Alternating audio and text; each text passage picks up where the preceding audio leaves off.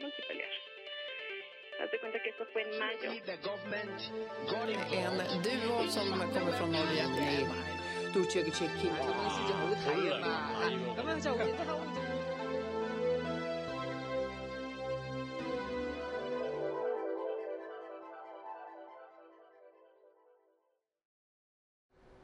Вежливые батюшки, как священники Русской Православной Церкви, участвовали в оккупации Крыма. Шесть лет назад, накануне референдума о вхождении Крыма в состав России, у ворот украинских военных частей появлялись странные и довольно разнородные группы людей. Кроме зеленых человечков без опознавательных знаков и казаков, украинских военных уговаривали сдаться новым властям священники Русской Православной Церкви – у кого из них это получалось. У них это получилось, и практически все украинские военные на полуострове восприняли проповеди о прекращении кровопролития и сложили оружие. Корреспондент отдела расследования «Медузы» Лилия Япарова узнала подробности этой спецоперации, которая проводилась при участии Российского Министерства обороны. Рано утром, 27 февраля, на территории Крыма появились вооруженные группы российских военных – всего за несколько дней эти люди, так и не представившись и не надев знаков различия, заблокировали внутри воинских частей полуострова почти 20 тысяч украинских военных. Вскоре у ворот гарнизонов начали появляться неизвестные, которые назвали себя переговорщиками. В каждую часть они передали ультиматум, отказавшимся перейти на сторону крымской власти остается сложить оружие или будет штурм. Год спустя, когда на новоселье одного из ветеранов спецподразделения «Вымпел ФСБ» участники крымских событий начнут за столом вспоминать о спецоперации, они вспомнят и о переговорщиках в стихотворной форме. И распахивается дверь гарнизонная, входит в нее батюшка с крестом да кадилом, а за батюшкой стоят казачки нарядные. То есть рассказывали прямо таким текстом. На мотив песни о купце Калашникове – говорит участник того застолья, на ходу вспоминая зачин поэмы о переговорщиках. Целиком она не сохранилась, ее запретили записывать. Мне так понравились эти стихи, я говорю, можно я запишу? Мне ответ, ты куку -ку, что ли? Так что поржали и забыли, сокрушается собеседник. Корреспондент «Медузы» попросил вспомнить еще хотя бы несколько строчек в продолжении стихотворения о том, как к оказавшимся в оцеплении украинским военным на переговоры пришли российские священники с казаками. Э, оказалось это не таким ли лирическим. Кто не откажется, тому рубль целковый, а кто откажется, тому кадилом и нагайкою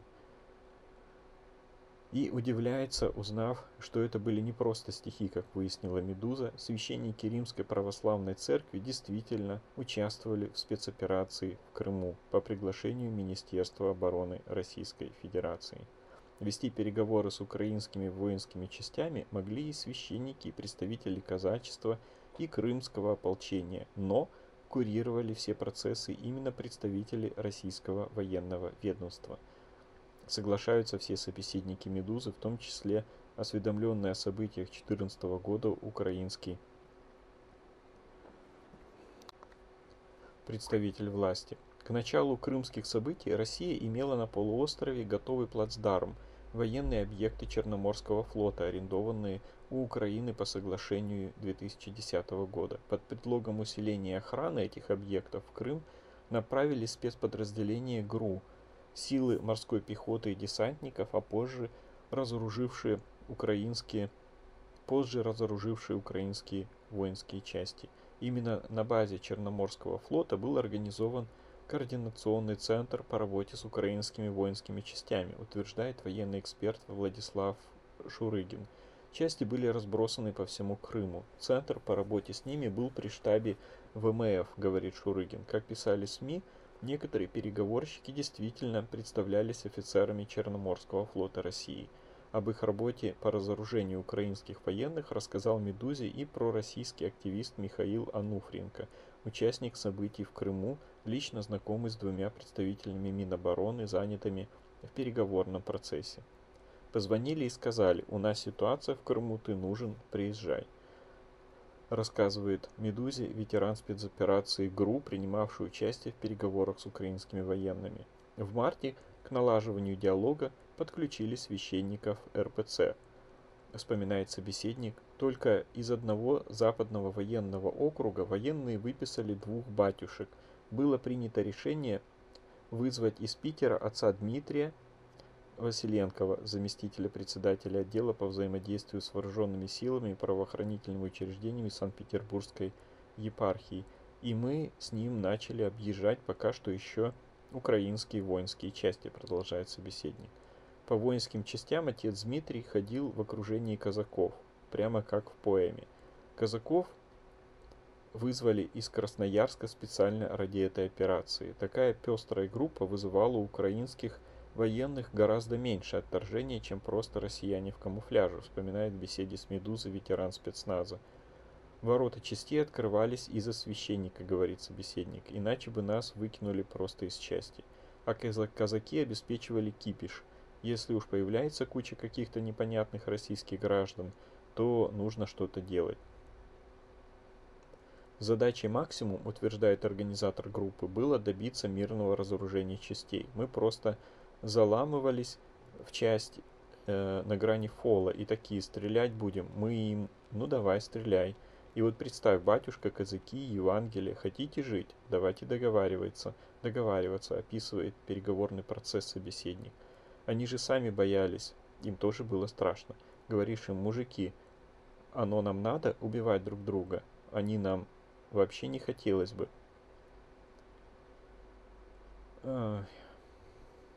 Русские как были, такими и остались. К сожалению, по русским только стрелять, вне зависимости от того, кто это. Интересно, хоть один из этих так называемых батюшек русских попиков православных отказался? Мне кажется, даже вопроса такого не стояло. То есть даже идеи такого вопроса, даже теоретически в мозгу, наверное, у русских попиков такого не могло быть.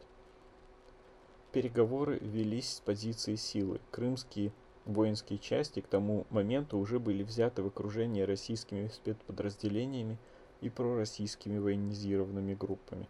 Готовность украинских военных разговаривать со священником организатор группы объясняет тяжелым психологическим состоянием солдат, не получивших четких приказов из Киева.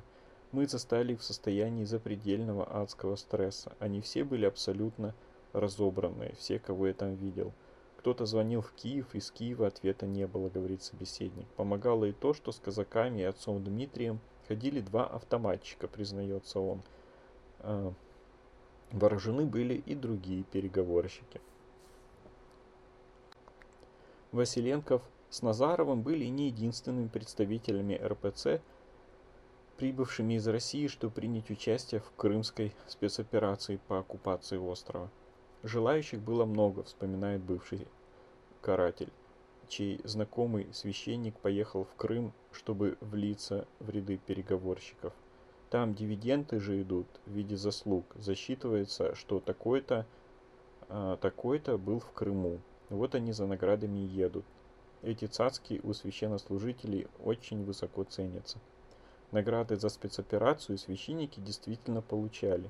И не только ордена дружбы, как э, Василенков с Назаровым. Конкуренция за место в крымских событиях была столь высока. Блин, опять я оказался слишком наивным. Чтобы принять участие в переговорах российскому священнику тогда не помогала даже рекомендация от военных. К этим мероприятиям чужих не допускают. Все обговорено. Там едва ли не тендер устраивают, кто будет участвовать. Каждая епархия своего тянет. А он тут с нахрапа попробовал и пролетел, смеется знакомый священника. Я, как узнал, немножко посмеялся над ним. Короче, вот так вот. Полный материал опубликован в «Медузе» под названием «Вежливые батюшки. Как священники РПЦ участвовали в присоединении Крыма» от 16 марта 2020 года. entiendo que eso fue en mayo. En duo som kommer från Norge.